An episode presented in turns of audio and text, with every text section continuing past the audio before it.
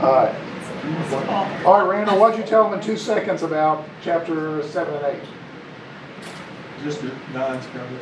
Nice, that's right. We're gonna get a king. We're gonna king, that's right. Re- Remember, in the Jewish Bible, Samuel and King are first, second, third, and fourth kings. Because they tell the story of how Israel transitioned from a loose confederation of villages to a nation with the king.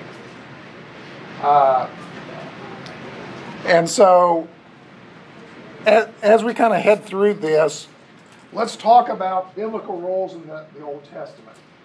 Uh, and you'll see different words depending on whose translation you use. As I, I think I've got New American Standard 95 up. Uh, but there are patriarchs, there are priests, there are prophets, slash, otherwise called a seer, uh, and then there are judges and kings. the patriarch example is Abraham. Uh, most of the world at this point was in patriarchal society. The oldest man in the family or in the village ran the village, ran the family. And we know this from Abraham. Uh, Abraham, Isaac, Jacob. Uh, you, you, see this patriarchy. Uh, you know, today patriarchy has a bad connotation. In the first century, that's how life ran. The patriarch ran everything. Now, did I think the patriarch made the decision by himself? No. How many of you are married? what are the odds that the wife, his wife had zero input? Zero. A good patriarch said, let me think about this. And then he went and talked to his wife. And that's how successful villages and, and families ran. Uh, then we had priests. Uh, in Genesis, not all priests are, are Jewish or Israeli. Israelites, so not Israeli, Israelites. Uh, Melchizedek shows up in Genesis. Abraham, uh, Melchizedek sacrifices to God, and Abraham gives a tithe to Melchizedek. He is not a, Hebrew. So you don't have to be Hebrew. Remember, the rest of the world's occurring. The story we're looking at is looking at a particular people, but the rest of the world's going on around it. So you have, uh, for the Hebrews, you have Aaron. Aaron's the original brother of Moses. He's the original high priest. Uh, and in our story, we start with uh, Eli and then his sons. Uh, Eli's obviously the high priest, so he's a direct descendant of Aaron. And then we meet Samuel. Samuel is a Levite, he's a priest, but he's not the high priest. Because he's not related to Eli. So he's not in the family of Aaron. Hey, Jim, Yes. can I throw something? Yes. So, so this is what I've been thinking about. So Samuel, I, I, I mean that when I say, Sa- Sa- I think Samuel was in his teens when all these other guys were gone. Oh, absolutely. Why did they not move the Ark of the Covenant back to Shiloh? It stayed in that place for twenty years. Why? Oh, because uh, Shiloh, well, he's not from there. And B, Shiloh doesn't exist anymore as a Can't be a priest until you're thirty years old. Right. So there was no priest there. That's, I, I thought about that all week. No way to confirm it. Yeah, I I think that's a, uh, we're gonna talk about a little bit this week of what's going on inside the country at the time. Uh, and then you have prophets and seers, uh, you have Nathan who's gonna show up in our story once David shows up. There are priests that occur throughout the whole Old Testament, not priests, sorry, prophets, that show up throughout the whole Old Testament that are messengers of God. Uh, in fact, the whole, once you get past Proverbs, the rest of the Old Testament is all uh, prophets who God sends. They write stories. They tell the people, try to redirect the people back towards God. Uh, and again, you don't have to be Hebrew. Uh, in Balaam is a story of a non-Hebrew pro- uh, prophet. Because, you know, the king, king of Moab hires him and says, come on, I want you to uh, prophesy against these Hebrews, so I'll win the war. I'll win the battle. And Balaam says, sure, if you pay me enough, I'll prophesy whatever you want. And then God intervenes. Uh, and then, you know, as we know the story, the flammaboards, uh, right? Balaam's riding the donkey, the donkey stops, and then he tries to get him to go, and then there's an angel of the Lord is standing in the middle of the road, and Balaam finally sees the angel of the Lord. Uh, and then Balaam says, good thing the donkey, and then the donkey talks, uh, which is everyone's favorite uh, child story, the talking donkey. Uh, before uh, uh, Shrek. That's where they got the idea. Uh, so that's a, that's a role that you see recurrent through the Old Testament. The uh, when you transition to the Old Testament and the New Testament, there's 400 years of silence. The Jews will talk about this in the New Testament writings that God does not send a prophet for 400 years. There's lots of writings from that period of time that we have, but there's not uh, a writings that the, the Jews put in their canon or that we put in our canon in about 400 year period. And then you have judges and king. Uh, in this era, they're about the same thing. We use judge and think court, right? That's not that that's a really bad translation of the word. Uh, they're generally a military leader. That's how they start, and then they end up judging the people or doing what we think of as a judge. Uh, it's also the same thing as a king. Uh, and it, there's a quote from the First Samuel: "The people refused to listen to Samuel. No, we want a king. We want to be like all the other nations, with the king to lead us, to go out before us, and to fight our battles." So, in this time era, what was the function of the king? He's the war leader. His job is to protect the people. And so, uh, that's kind of where, where we're headed in the story.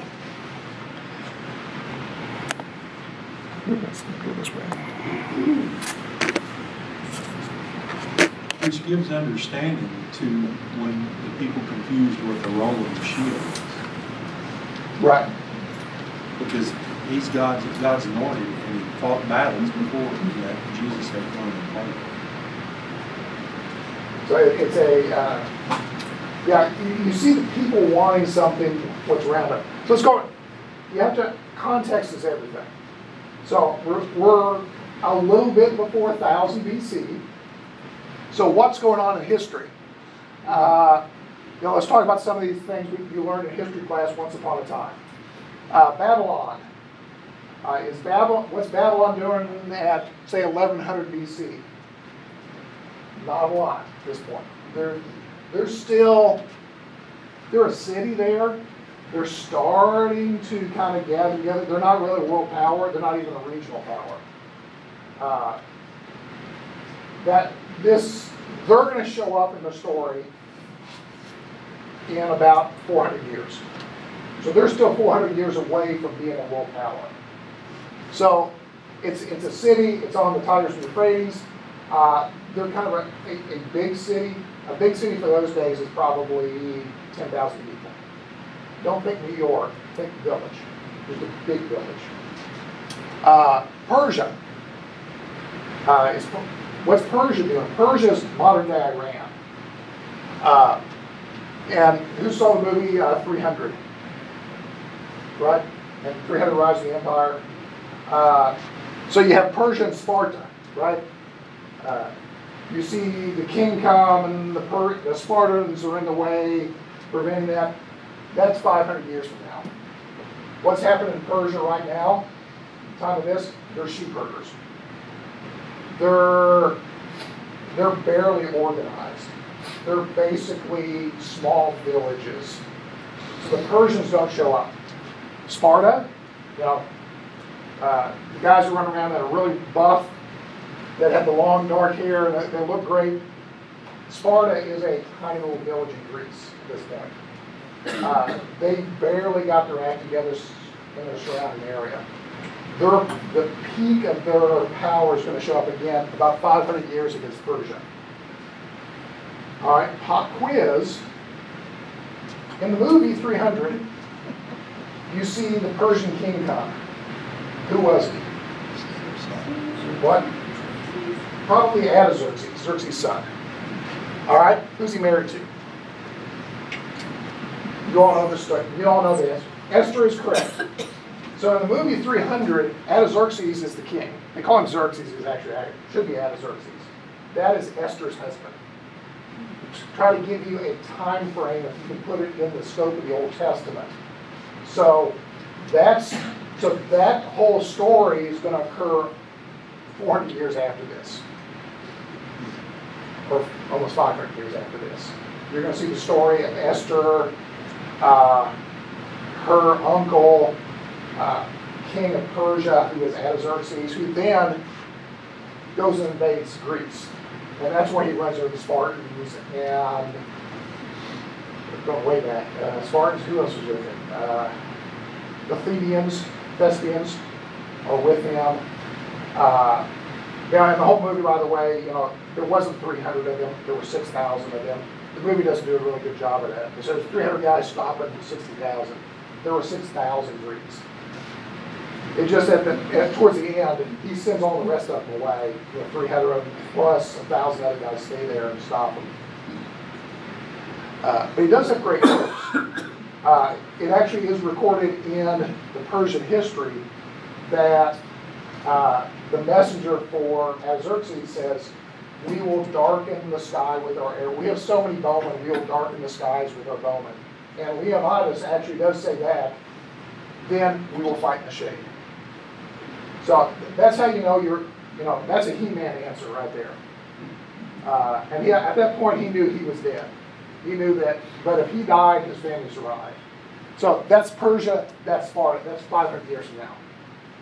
Uh, Alexander the Great, he is not even the inkling of an inkling of an inkling. Uh, Alexander the Great is after Persia, after Persia. Uh, Rome, Rome is a tiny little village on the river. They are not organized, they are not doing anything. So what's going on in the world? What's really going on in the world here is map of the holy of the tribes at this time. If you go up in here, Assyria is starting to get its act together. And that's what some people I've read say why the people are starting to ask for a king. The Assyrians the Assyrians are going to show up in about 200 years in this story. Uh, they show up in in the second Kings, second sorry, our book of Second Samuel. They start showing up. Uh, the Assyrians are getting their act together. They're just north of here. They're starting to become the first empire that's a multi-city empire that can project force. And so the Israelites are here, they're starting to see people leaving that area. And so they're starting to feel a little bit of pressure because for 400 years they've conquered uh, the Holy Land, only they've not conquered it. What God told them to do is not what they did. They kind of got into it and then kind of settled for all right. God told them, I want you to push everyone out. I want this to be completely my people. From the Mediterranean up where you see the Armenian, that is supposed to be Israelite. All the way here, all the way down where Philistia is supposed to be Israelite. They don't push the people out. They, they kind of get into, they kind of are in charge, and then they, they quit. Everyone goes back to their home, and they become a loose confederation of 12 land tribes plus the Levites. We see this constantly through the book of Judges. Somebody gets into trouble and they have to send around to everyone saying, hey, quit, quit doing what you're doing, put your armor on, come and fight for us. And so what happens is the people say, we need to be more organized. And uh, from last week, Samuel was not super happy about that. He was kind of saying, no, God is your, God is your God. And then the interesting thing is God tells him, no, no, no, no, I've listened to him, we're going to appoint king. And so what, what you'll see over the next about 20 years is, 40 years, is this turning from the patriarchs of each tribe ran each tribe. and decided whether they were going to answer the call or not from the other tribes. It's going to turn into a nation which is run by a king. That first king we're going to meet today. Trying to think of anything else. Oh, and, the other part is that the reason I think that God told them to push everyone out when they moved in was that they would not intermarry. But we know every what's the every time Samuel talks, every time every judge talks, the first thing he says is put away all the other idols that you've got. You only worship God. Uh, in fact, uh, the story of how Benjamin was almost wiped out. You know, they wipe it, they kill a lot of them, and they're down to a few uh, men. And they said, "Well, how is Benjamin going to survive?" They said, "Well, uh, when the young women go to the Ashtoreth pole, but the people of Benjamin are supposed to kidnap them. That's how you got your wife. The Ashtoreth pole is a fertility pole from the people around there. It's not a, it's not an Old Testament. You know, God wants fertility pole. Everyone dance around the fertility pole. That's how you said in that culture, I'm available to marry. I'm going to go out and dance around the Ashtoreth pole, and then you know the guys at the local town come in and look, and then we can, my parents, your parents talk, and then we can get married. And so what they told the Benjaminites is, we know in Israel, all the tribes are dancing around the Asherah pole. When you see that, go kidnap your wife. That's wrong in so many different ways. It's not even. Don't talk about kidnapping. Talk about fertility rights. Talk about. I mean, everything's wrong about that. That was how they decided that they're going to keep Benjamin from going extinct. Uh, and so that's kind of where we're at right here. Uh, and then Samuel circuit. Every year he went from a circuit from Bethel to Gilgal to Mizpah and then back to Ramah. Uh, just to show you where that's at, that's here. That's where the Samuel, the judge, is doing. That's the only place. He's not going all over. He's just looping this little teeny loop here. And like Randall said, Shiloh's here is where they put the, the, the tabernacle. It's not there anymore. It's destroyed. Where's the ark in the story right now? Remember two weeks ago? Two weeks ago? It's in what's his name's garage. Benedict. Yeah, Benedict. He builds a garage for the ark and stores the ark. I'm interpreting that to Alabama. Right. He's got a garage out back of his inn. Uh, he literally builds another structure at his house and puts the Ark of the Covenant in the ark. So there, like Randall said, there, there's no uh, sacrifices going on. Think of, we, we just had, uh, what's it, two days ago was Rosh Hashanah? No. Yom Kippur, sorry. Uh, and so there should have been annual sacrifices going off. They're not, because there is no tabernacle. The ark is in literally a garage in a village. And so Samuel, like I said, he probably is not old enough to become a priest yet, because you have to be 30. He is a judge. He leads the people in a battle, uh, pushes back the Philistines, and he becomes the judge of Israel. And, and then they talk to God. God says, You're going to appoint a king. Yep. Just a quick question, and uh, this might have been covered in a class on this. Why was the tribe of Benjamin so small? I, I know they were known to be fighters. Maybe that Well, they were. a bit on their population, I I don't know, but why were they so small? Well, part of it is they were small because in the book of Judges, I'm talking about they did evil, and then the rest of the 11 tribes got together and almost wiped them out.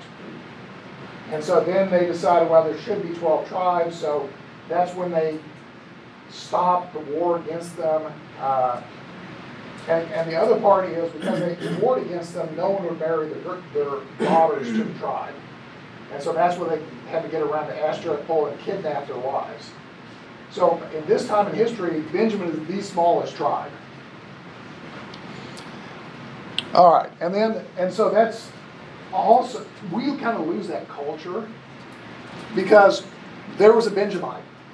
You're basically saying, I'm going to appoint a king, but I'm going to pick the smallest tribe, the most insignificant tribe. There were, there were famous warriors, but there weren't very many of them.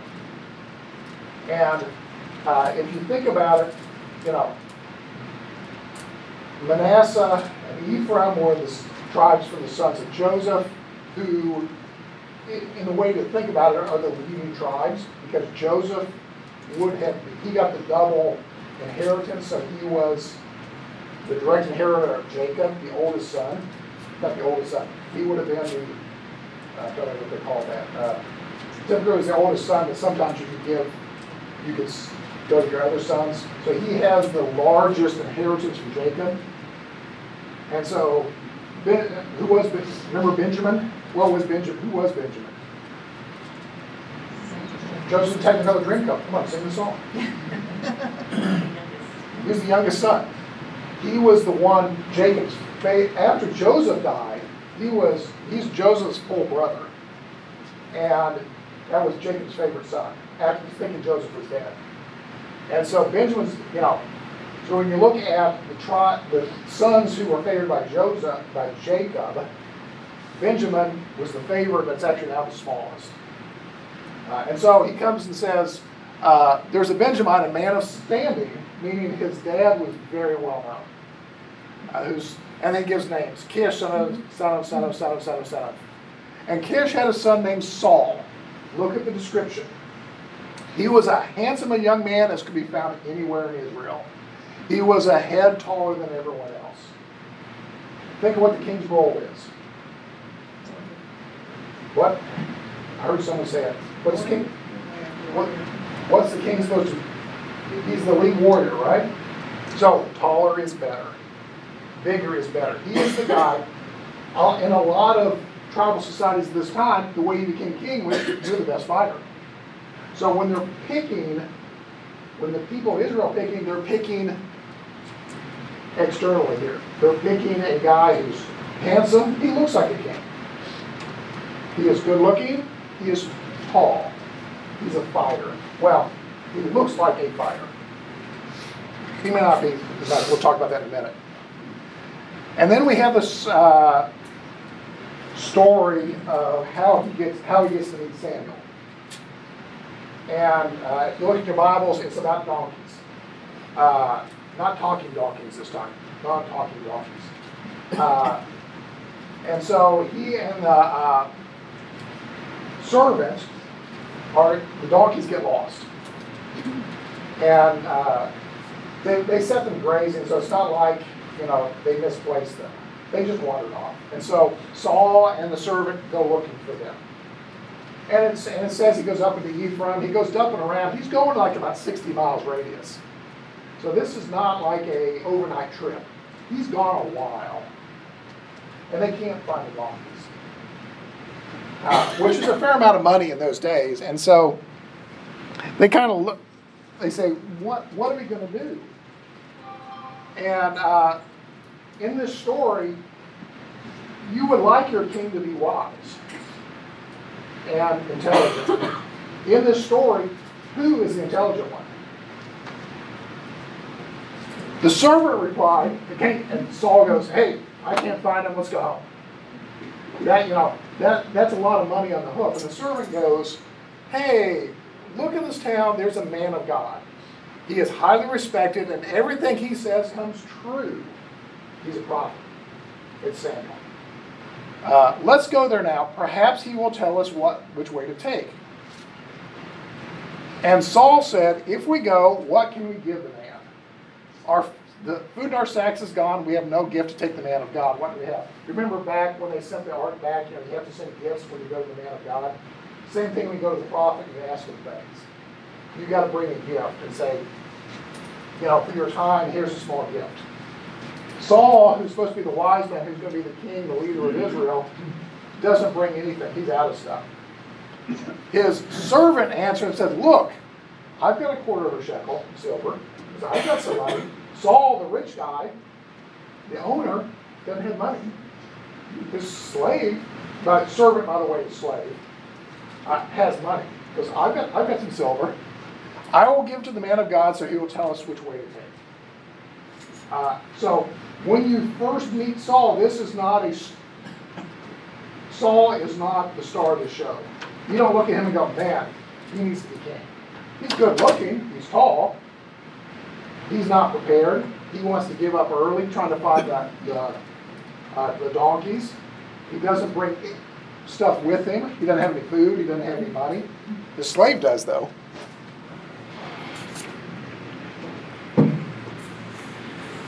And then so they come up to where Samuel is staying. Uh, and so the day before Saul came, the Lord revealed this to Samuel. This is the part, I mean, God just talks to Samuel, which is the interesting thing. Just periodically, he just talks to him and says, hey, this is about to happen. And Samuel acts like this, this is no big deal. That God's talking to him. Uh, says, About this time tomorrow, I will bring a man from the land of Benjamin. Anoint him ruler over my people, and they will, he will deliver them from the hand of the Philistines. Again, king, war leader. That's what they want him to do. Uh, I have looked on my people, and their cry has reached me. Uh, and then when Samuel saw, when Samuel saw, yeah, off, saw the side of Saul, the Lord said, "This is the man who I spoke to you. He will gather my people." So when Saul comes up asking about the donkeys, God says to Samuel, This is the guy. Uh, and then he says, I'm the seer. Go ahead of me to the high place, and you're to eat with me in the morning. I will send you on your way and tell you all this in your heart. Uh, the donkeys you lost three days ago, don't worry about them. They have been found. And to whom all the desire of Israel's turned, is it not to you and your whole family line? That little phrase right there, the desire of Israel, is Samuel telling Saul, you're about to, I'm going to anoint you king. Because this is what everyone in Israel wants, wants right now. Or want, we want a king, we want a king, we want a king. So he just tells him, you're going to be king. And then Saul answers, am I not a Benjamite? The smallest tribe, is not my clan the least of the clans of the tribe? Why do you say so? Saul does not have a lot of self-confidence. I mean, the, the prophet of God is telling you you're about to be king, and Saul, Saul goes, wait a minute, wait a minute, you picked the wrong guy. I'm from Benjamin, I'm from a small tribe in Benjamin, I don't need to be king. And then Samuel took a flask of oil and poured it over Saul's head.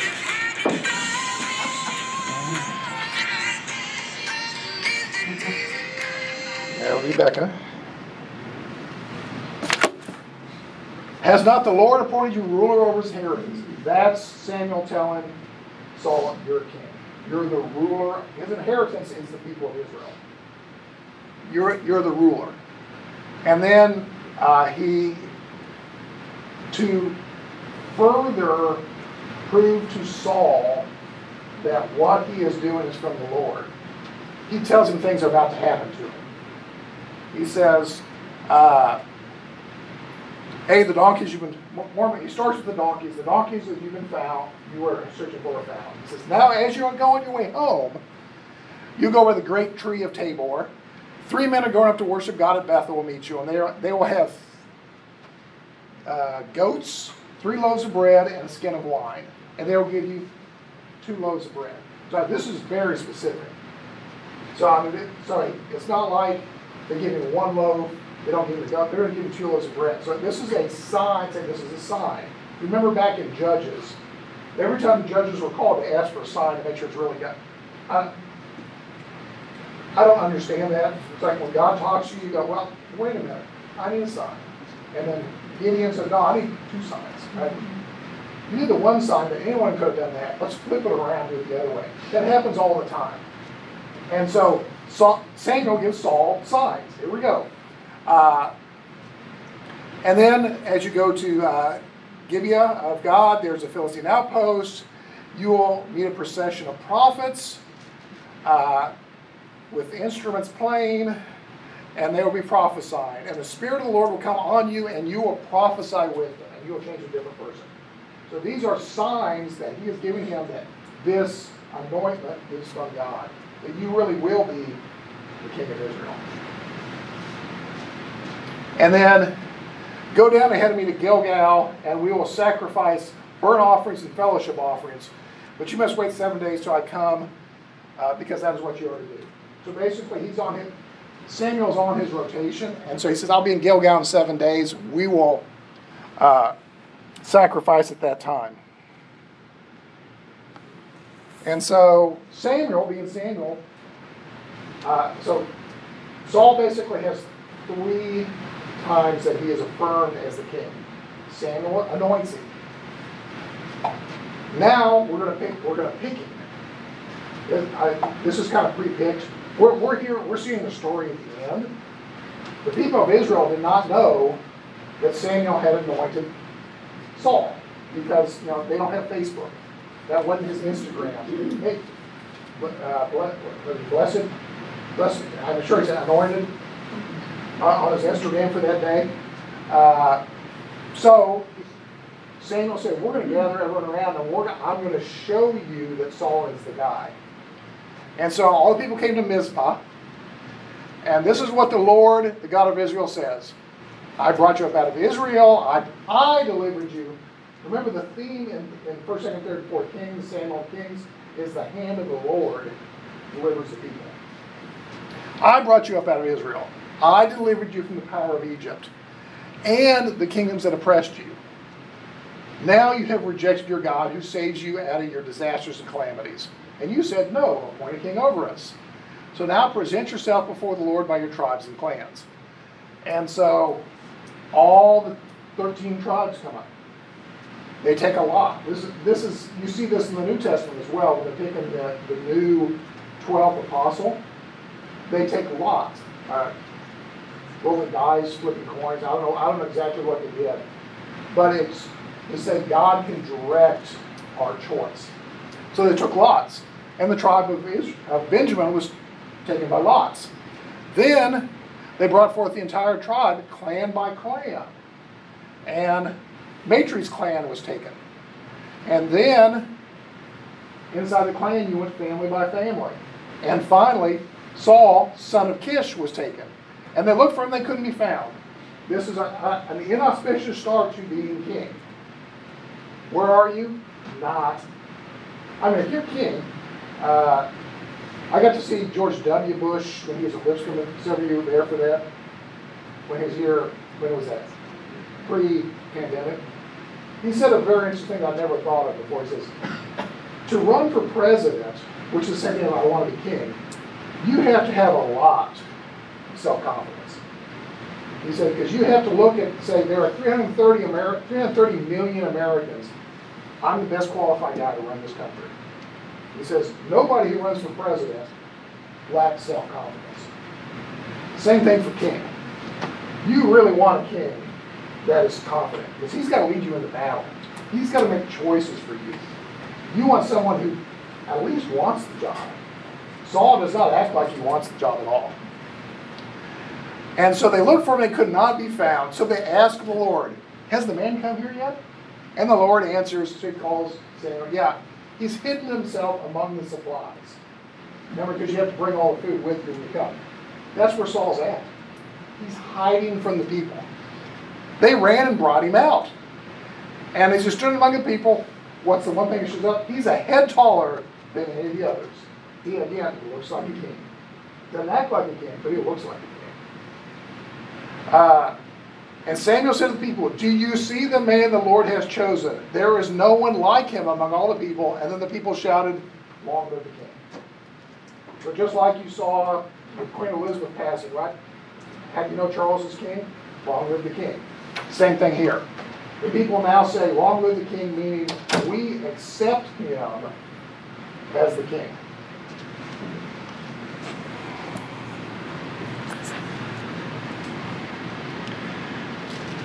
So that that's where we're getting the story. So now that he has been anointed by Samuel, he has been picked by Lot, and then the people have acknowledged that he is the king. Is he the king yet? No. Because what's the king supposed to do? Why are they picking the king? Warrior. Warrior. So has he led them in battle yet? Is he a successful king? How do you know you're a successful king? Win. if you pick a king and he goes and gets killed in his first battle, what do you think? Eh, we picked wrong. And so the, that's the story coming. You know, you know what's coming in the story is that God has said he's king. The people have said we think he's king. Now you've got to act like the king, which means you need to go solve a problem. You got to fight somebody that is opposing the Israelites. So we, even just reading the story here, you know the very next story is going to be Saul's got to fight somebody. And then remember what Samuel told the people earlier. When you get a king, he's going to do these things to you. Right? Because a king can't be the king by himself. He's got to have an army. And those days, it means you got to have chariots. And you got to have, because this confederation of people, everyone was a farmer or, or a sheep herder or goat herder. And so when it came time for battle, you had to throw your stuff down, put your armor on, and run and gather. Successful kings in these days had a standing army, which means taxes. So now they, you've got to go together from a confederation. So the story you're going to see coming up is gathering an army, gathering taxes. You need to build a capital somewhere. The king's got to live somewhere.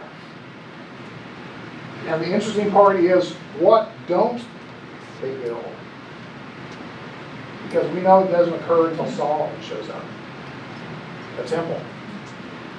So, it's, they're totally fixated on exteriors and appearances here.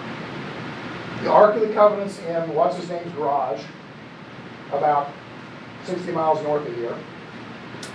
They're creating a king, and they're totally fixated on what does he look like. Does he appear to be a king? Does he look like a king? And God gives him a chance because we're going to see once we get next week in chapter 11, he's going to give him a charge. He's going to give the people of Israel a charge and says, This could be good if you do these things. And so that's also the story of First and Second Samuel, First and Second Kings. They, say, here's the charge. You can be good if you do these things. People do them for a little bit and then they fall away. So the story you see is this up and down. We're godly, we're not godly. We're godly, we're not godly. We're godly, we're not godly. Which is a lot like us, right? We're not always at the peak. And so that's the story of Samuel and now Saul is Saul has a chance. He's very he's not a, he's obviously not a self-confident person. Uh, he's not a hard worker because his slave is a hard servant's better hard worker than he, he doesn't prepare well. So all the stories that you see rolling up, if you know, foreshadowing in, the literature, there's foreshadowing that Saul may not be the best choice. He has a chance, he, he can change his life, but remember this story is written, this is not a contem- contemporaneous story, this is written several kings later of how Saul, what how Saul does what he does, which ends up leading to David. So that the peak of the story is David becoming king. So now we're, we're still in the run up to why does David become king? And so we're going to talk about the story of Saul the next several weeks of why Saul does well, what he he does do some things well, and then we're going to find out when he doesn't do things well, which then will lead us into why God calls David. All right, we'll see you. I won't see you next week. Yes. Future lessons, it seems to me one of the morals of the story is not even God has a thousand personalities. Well, I think God gives you free will. And so he is, he basically, you're going to see uh, in the next chapter, he's going to tell Saul, if you want to be a success, here's how you become a success. And Saul kind of does it, and then doesn't. Which is also the warning to the Hebrews why this book is written. It said, if you want to be a success, follow what God tells you. Don't do what you want. And we'll see that in, there's like two or three stories here coming up about Saul the good and then Saul the not so good. And then we're gonna, we're gonna be introduced to a man named David. All right, see you in, personally in three weeks.